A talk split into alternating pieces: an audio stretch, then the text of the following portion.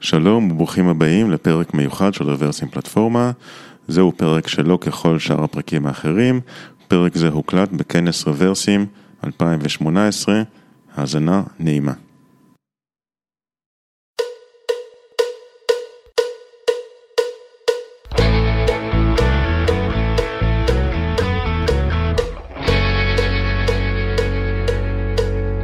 מתרגום טקסטים ועד למכוניות ללא נהג, טכנולוגיות AI ו-Deep Learning בפרט משנות את העולם. קוראים לי ג'ני אברמוב, אני מהנדסת תוכנה והתחום הזה מרתק בעיניי. רציתי להצטרף למהפכה. עם אש בעיניים עשיתי קלון לאחת הספריות הכי פופולריות שמאפשרות זיהוי מיקום אובייקטים בתמונות. והתחלתי פרויקט. התקדמתי לאט. כי אפילו סקריפט הדמו של הספרייה הזאת היה ערימות של קוד שטוח, שהיה מאוד קשה להתמצא בו, ושהיה מפחיד, ובצדק, לשנות אותו. פה, בפעם הראשונה, למדתי מהו technical debt בתחום הזה. האתגרים הם אותם האתגרים שיש בכל פרויקט תוכנה. ואם לא מבינים את זה, או לא משקיעים את המשאבים הרלוונטיים, כל שינוי קטן דורש לחימה במפלצת. משיחות עם הרבה מאוד אנשים בתחום, המצב הזה הוא יחסית אופייני.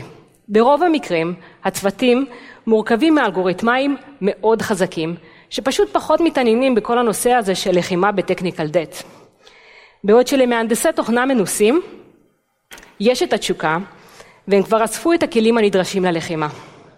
ולכן המטרה שלי כאן היום היא לתת לכם טעימה מהתרומה שיכולה להיות משילוב של מהנדסי תוכנה חזקים בצוותי אלגוריתמיקה.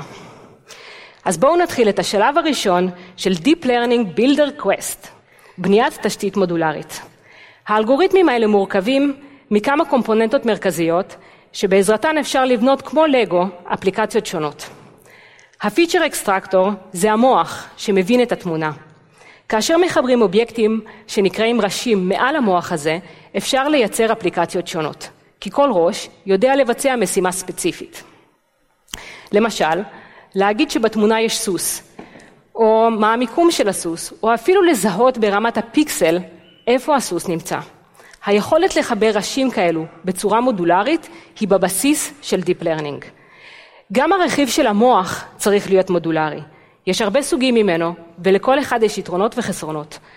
למשל, חלקם יודעים לתת מידע מאוד מדויק, ואחרים פחות מדויקים, אבל יכולים לרוץ על טלפון. ולכן, היכולת לעבור בין המוחות השונים בצורה מודולרית היא בבסיס של Deep Learning. בנוסף לזה, בעתיד יעמדו לרשותנו מוחות חדשים, שהיום אנחנו לא מכירים. אינטרפייס משותף ביניהם יכול לאפשר לנו לעבור ביניהם ממש בקלות. ועכשיו, כשאנחנו באים לממש אלגוריתם Deep Learning, אנחנו רוצים לגלם את המודולריות הזאת בתשתית של הקוד שלנו. ולכן זה גם מה שציפיתי לראות בספרייה שעליה עבדתי. כלומר, לפחות את האפשרות לעבור בין כמה מוחות, כדי פעם אחת להריץ על טלפון, ופעם אחרת על מחשב. אבל הקוד המקורי בספרייה מימש את המוח כחלק אינטגרלי ולא מודולרי מהספרייה. ולכן לא יכולנו להכניס מוחות חדשים בקלות.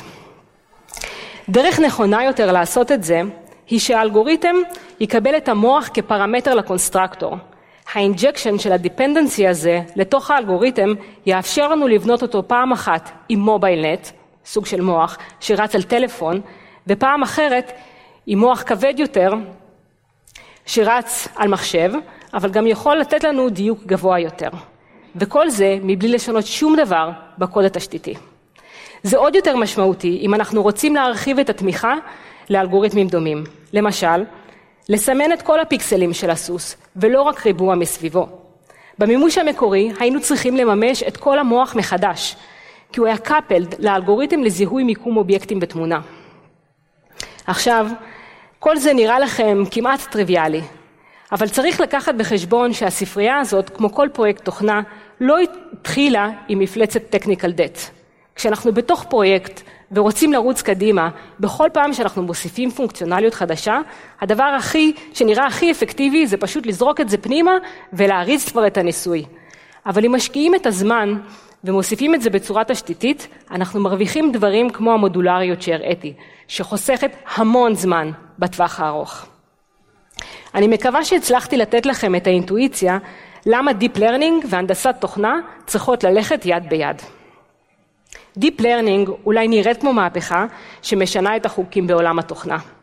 אבל אם נקשיב לבוב מרטין, מחבר קלין קוד, נוכל ללמוד ממהפכות דומות שכבר קרו בעבר.